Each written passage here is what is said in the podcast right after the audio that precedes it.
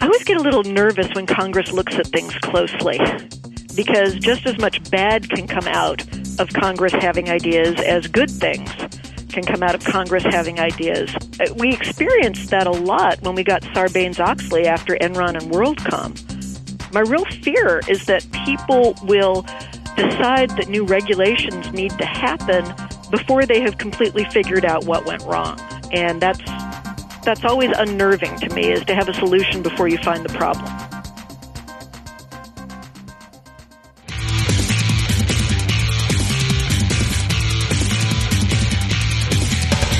This is Lawyer to Lawyer with J. Craig Williams and Robert Ambrogi, two of the top web bloggers in the legal profession. And yes, they are attorneys, one from California and one from Massachusetts, squaring off on legal news and legal observations. Lawyer to Lawyer is sponsored by Law.com, right here on the Legal Talk Network. Welcome to Lawyer to Lawyer on the Legal Talk Network. This is Bob Ambrogi coming to you from Massachusetts. And this is Craig Williams from sunny Southern California. I write a legal blog called May It Please the Court and have a book out called How to Get Sued. Bob? And I write a blog called Law Sites, another blog called Media Law, and also the legal blog watch for law.com. Well, in light of recent bailouts, uh, AIG, Citigroup, requests from GM and other automakers, uh, the list seems to be growing by the day. Will there be a focus uh, over the next year on more stringent corporate governance, on new rules relating to corporate governance. Since Sarbanes Oxley was, Oxley was passed by Congress in 2002 with the intent of restoring public confidence in corporate governance, we're now in a new phase, perhaps, of distrust of our corporate giants. Well, in the off the chart CEO salaries and uh, visits to famous spas and mismanagement without accountability are questions that are on the minds of Main Street. Top brass from U.S. automakers flying in expensive corporate jets to go and ask for taxpayer monies, um, bring their failures to a new low. Are we crossing the line between free market and government intervention without checks and balances? Well, we're going to ask uh, that question today on Lawyer to Lawyer. We're going to talk to uh, two experts uh, who can talk to us about corporate governance and compliance, what big corporations need to do when it comes to reform, and take a look ahead at what corporate governance will look like uh, perhaps under a new administration. Well, our first guest today, Bob, is Mary Mack. She is the corporate technology counsel at, at FIOS. A, she's a compliance expert. She's a hands-on strategic advisor to counsel for some of the largest products liability class actions, government investigations, and intellectual property disputes. Her clients include the largest law firms, pharmaceutical companies, and insurance companies in the world. She's one of the leading speakers and authors on electronic discovery issues, technology, and the law. She's the co-author of the new Thomson Reuters treatise e-discovery for corporate counsel, author of the corp- a popular book, A Process of Illumination, the practical guide to electronic discovery, and hosts the blog Sound Evidence, featured on discoveryresources.org. Welcome to the show, Mary Mack. Well, thanks very much. Glad to be here. And joining us next today is Professor Nancy Rapoport, the Gordon and Silver Limited Professor at the William S. Boyd School of Law at the University of Nevada in Las Vegas. Uh, Nancy Rapoport started her career as a law clerk to Ninth U.S. Circuit Court of Appeals Judge Joseph T. Sneed, uh, and then practiced law primarily in the area of bankruptcy law with Morrison and Foerster in San Francisco uh, from 1986 to 1991. Uh, she has held uh, uh, a number of teaching uh, and deanship positions leading up to her present position. She is also continues to specialize in, in, the areas of bankruptcy ethics, ethics and governance, and the depiction of lawyers in popular culture. Uh, she has the uh, the distinct credential of having appeared in an Academy Award nominated movie Enron, The Smartest Guys in the Room. Uh, and she has a new book out entitled Rapoport, Van Niel, and Dharan's Enron and Other Corporate Fiascos, The Corporate Scandal Reader, second edition. And she also has a blog, Nancy Rapoport's Blogspot.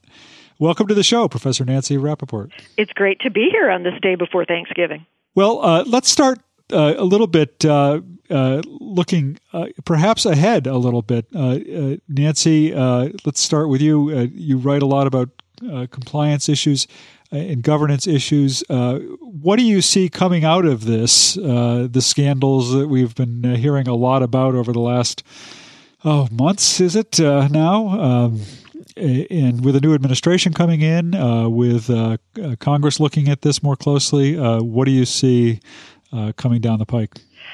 I always get a little nervous when Congress looks at things closely because just as much bad can come out of Congress having ideas as good things can come out of Congress having ideas. Uh, we experienced that a lot when we got Sarbanes Oxley after Enron and WorldCom. My real fear is that people will decide that new regulations need to happen before they have completely figured out what went wrong. And that's that's always unnerving to me is to have a solution before you find the problem. Isn't that the way legislatures work? Yeah, but it, there, there's my theory is first do no harm would be a lovely change of pace.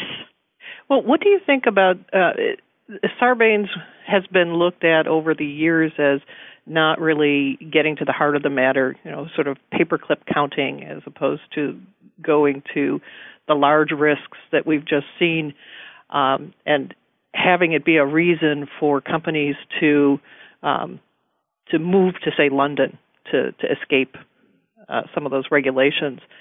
Uh, do you think that that will be a counterbalance to um, you know just pouring on more regulation? Well, I hope so. I, I also hope that with the new administration, the president is going to, or the president elect is surrounding himself with a ton of smart people.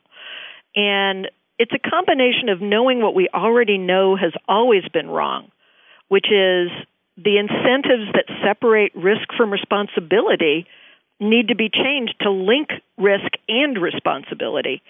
But they can't do it by by counting paper clips. They have to do it by looking at a bigger pr- picture. The it's really more of a question of figuring out how do you get the people who are making the decisions to bear not just the upside but the downside if their decisions are stupid. Well, isn't that what the free market's all about? Yeah, but the free market presumes information too, and I don't know if if the companies are really spewing forth the kind of information that would help people decide whether to buy or not. When do we find out that jet that executives are jetting to Congress for bailouts? After things have gone south. When do we find out that AIG loves spas and hunting trips? After things have gone south, not during. Well, what does that tell us about uh, the the potential for coming up with a viable uh, uh, legislative code, policy, uh, ethics code uh, for professional responsibility in, in, business, corporate responsibility? I mean, it, it, seems that every time we try and do this, there's a lot of talk and, and a lot of uh, nodding of heads in agreement, and then everybody promptly seems to ignore everything that's been done. well, I think you're right. I think that part of it is that we need to start moving people more towards a long term view of their decisions, meaning that if you're giving people incentives that can be cashed out easily, that if you're if you're giving them opportunities to bail without having to pay the price for their decisions. For example, look at UBS and its decision to go for negative bonuses when things go south. I love that idea they're actually linking risk and responsibility. Yeah, and the G20 has recommended that. Yeah. That uh, compensation uh, uh, discourage excessive short-term returns or risk-taking. And how can government actually play a role in this? I mean, isn't it really just something that the companies should be handling on their own, and that should be able to figure out? You know, if they fail, they fail, and if why should we go in and rescue them? Well, I, I'm a bankruptcy lawyer too. I, I honestly think that if they fail, they fail. But that's kind of harsh, isn't it, for a person who has life tenure to say? I know, I know. But not every corporation deserves to succeed forever. Well, I mean, uh, let's look at what what uh, the big three automakers. I mean, uh, Congress has kind of pulled back and said, you know, maybe you need to fail, and maybe the this there are situations that you've put yourself into they're so far down that we just can't get you out of it. I mean, isn't that what chapter Seven's all about? Chapter 7 or if if the fundamentals of the business could be rescued, reorganizing them is not a horrible thing. I don't completely understand the fuss over why chapter 11 would instantly destroy everything. I just don't get it. Well, we we've actually talked about this on the on the show before.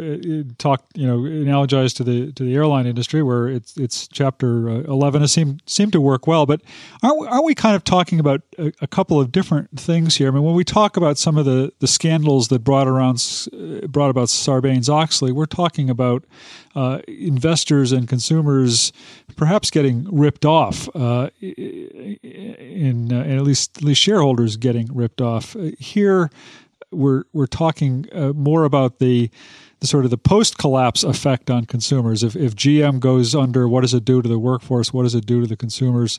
Are these, are these different issues than than Sarbanes Oxley uh, addressed?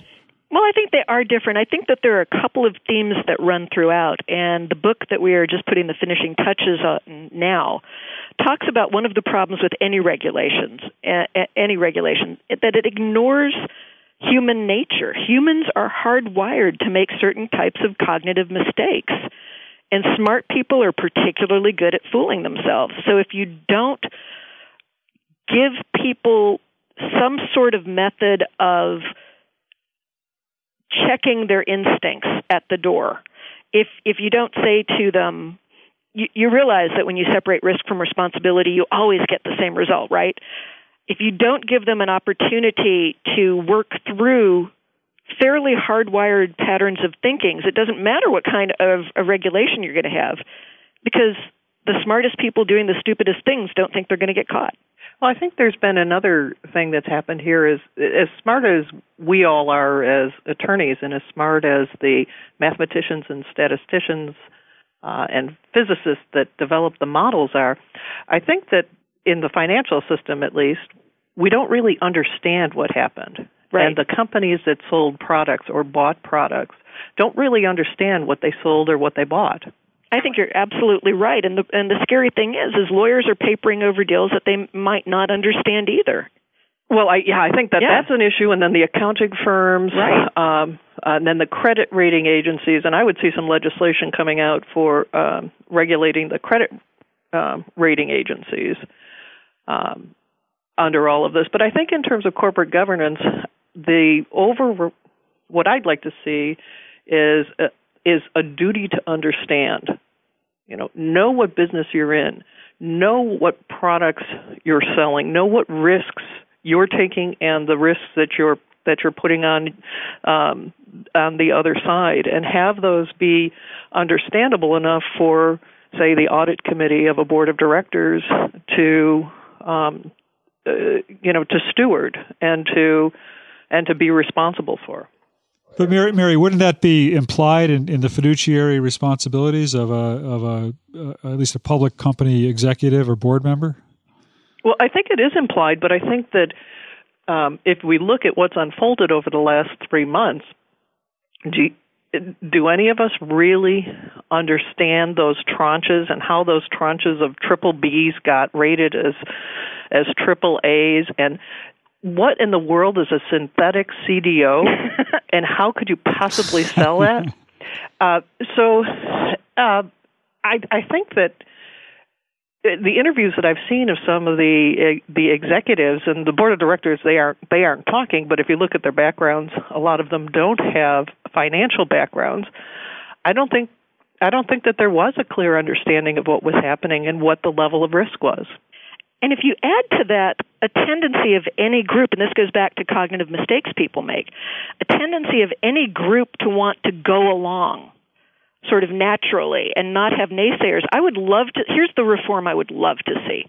I would love to see someone on each board have to take the role of the loyal opposition, have to try to poke holes in, in deals before they go through.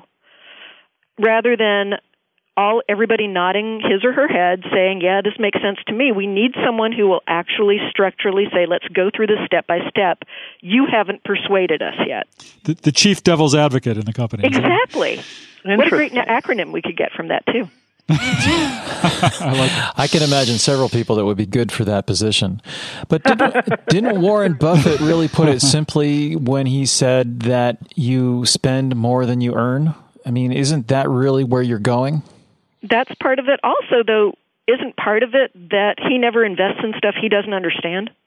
Yes, that is that is his his mantra, and I don't think that there, there's anything wrong with taking on debt uh, for something that, that you know that's an investment and is going to bring you a return.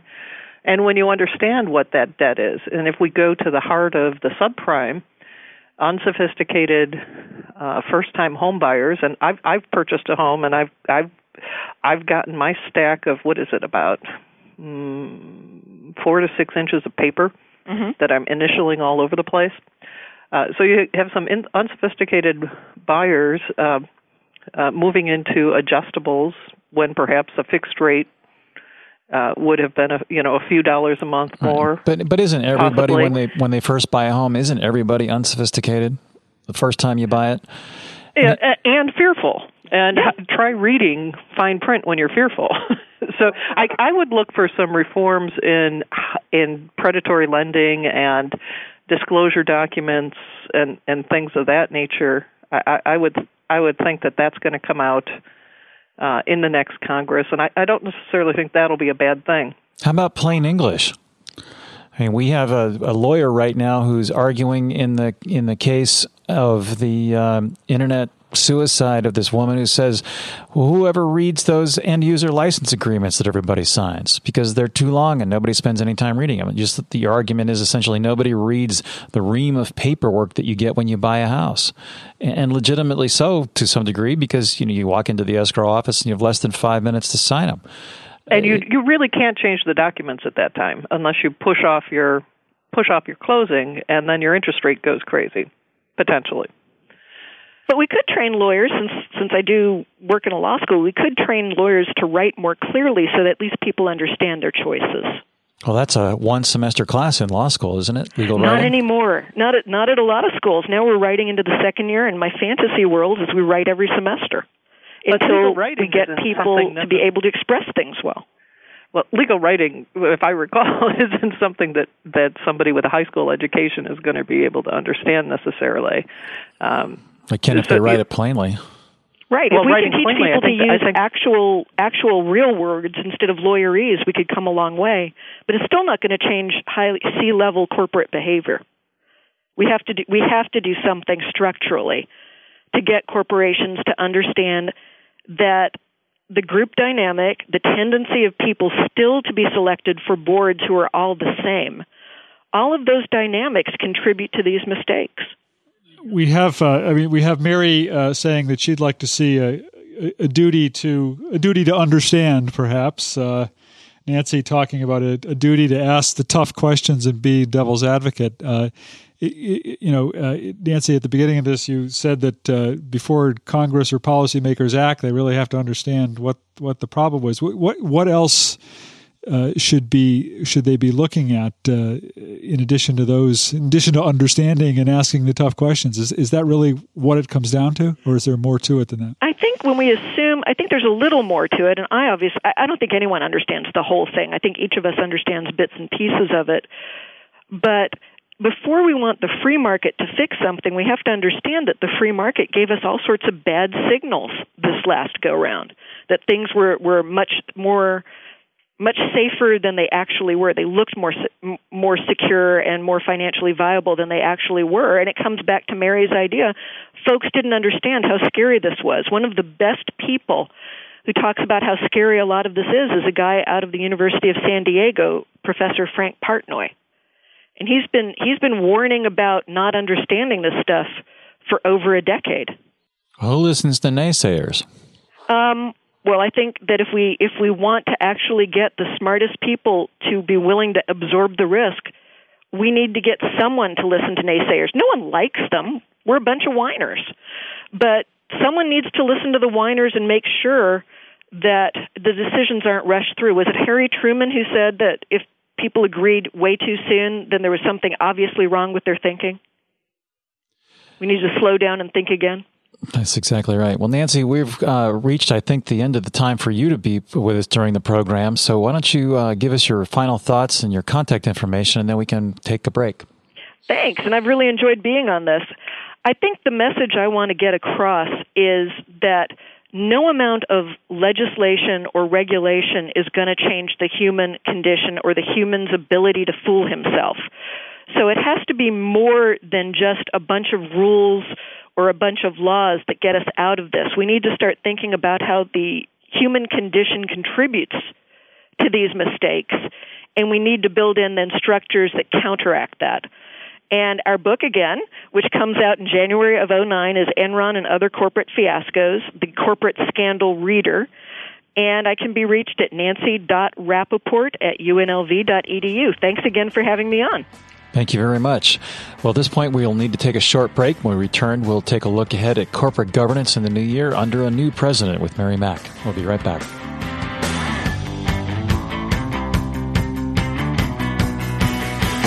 Visit westlegalworks.com to register for the 12th annual Electronic Discovery and Records Retention Conference being held December 10th and 11th in San Francisco.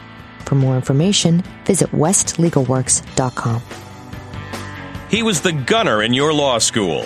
I was captain of my law school's mock document review team. He's the last one to leave the office. Why leave work before 9 p.m.? You're just going to get stuck in traffic. And now he's kissing up to all the partners. Knowing that I made some partners a ton of money is all the reward I need.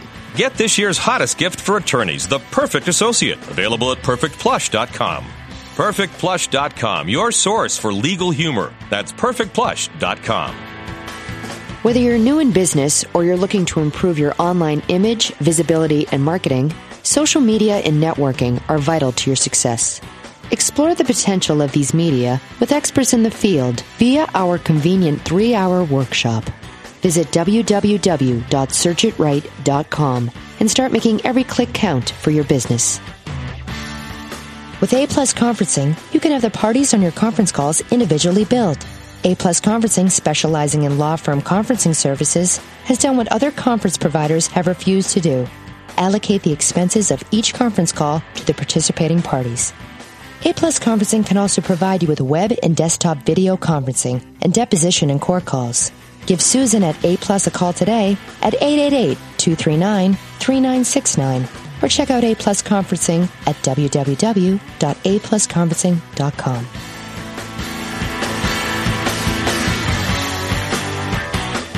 Welcome back to Lawyer to Lawyer on the Legal Talk Network.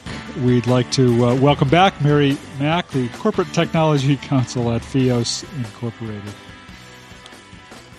Uh, Mary, uh, what about you? What do you think uh, President Obama is likely to do to change things in the area of corporate governance going forward? Well, I think one of one of the things I've heard from him is is modeling more of a servant leadership uh, type of behavior.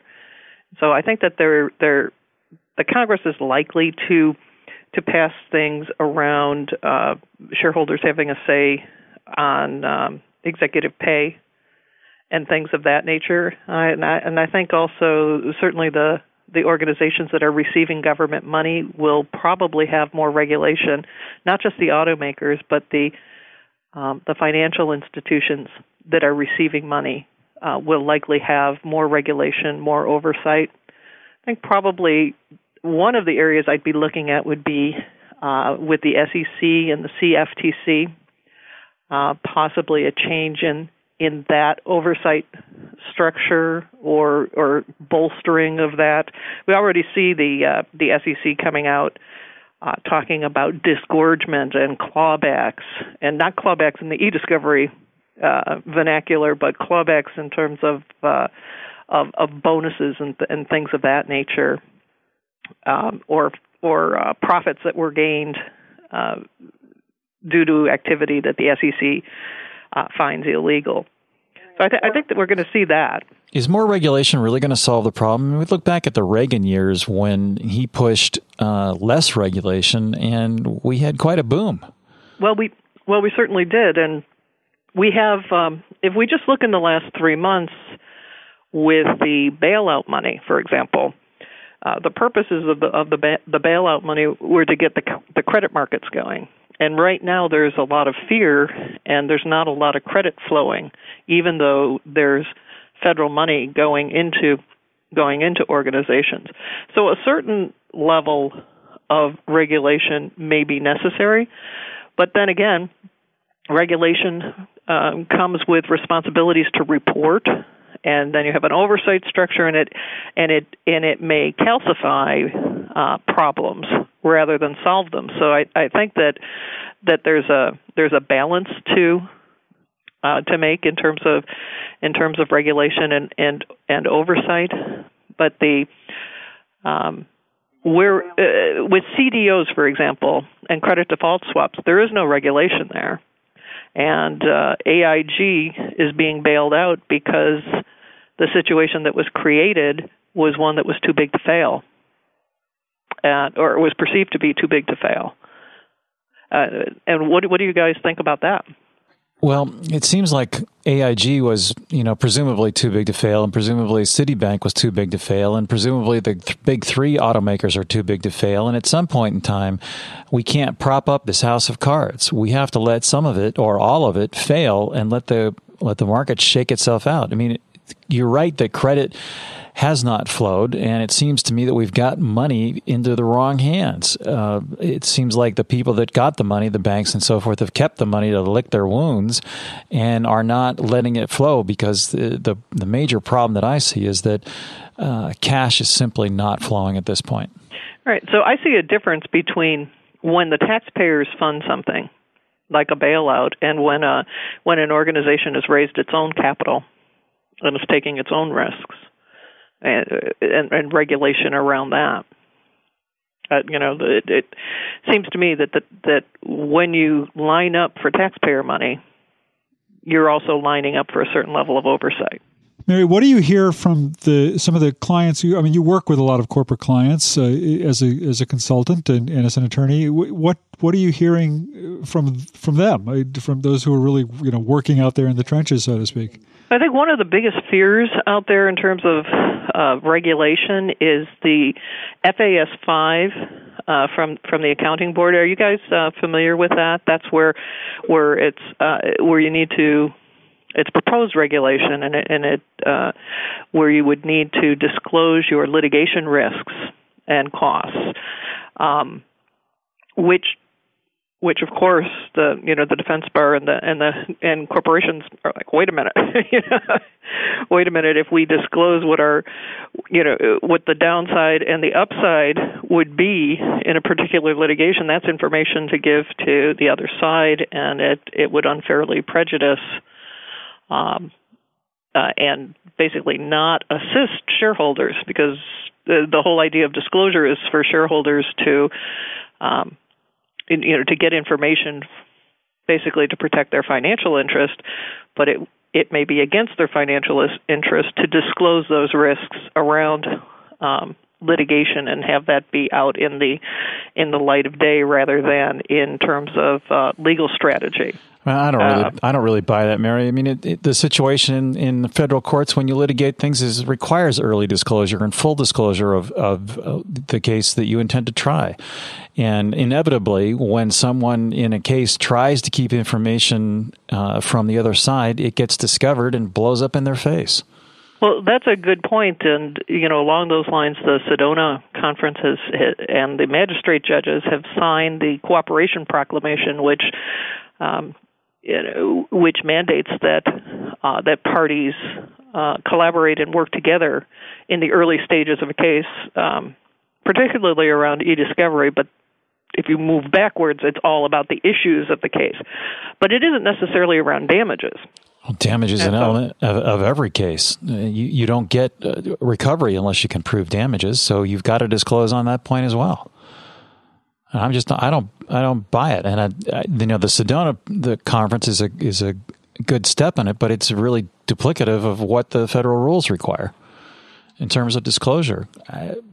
well, I think that's a little bit of what Nancy was talking about is how do you change the human behavior? I mean, all of us have been educated in an adversarial system. Uh, and to all of a sudden mandate cooperation as they did or not with the uh, meet and confer in the federal rules of, of civil procedure to you know and to include the the e-discovery portion. Let's let's just say that some of us are um, kind of set in our adversarial ways. And so the magistrate judges have um, basically blasted a cannon and said hey wait a minute.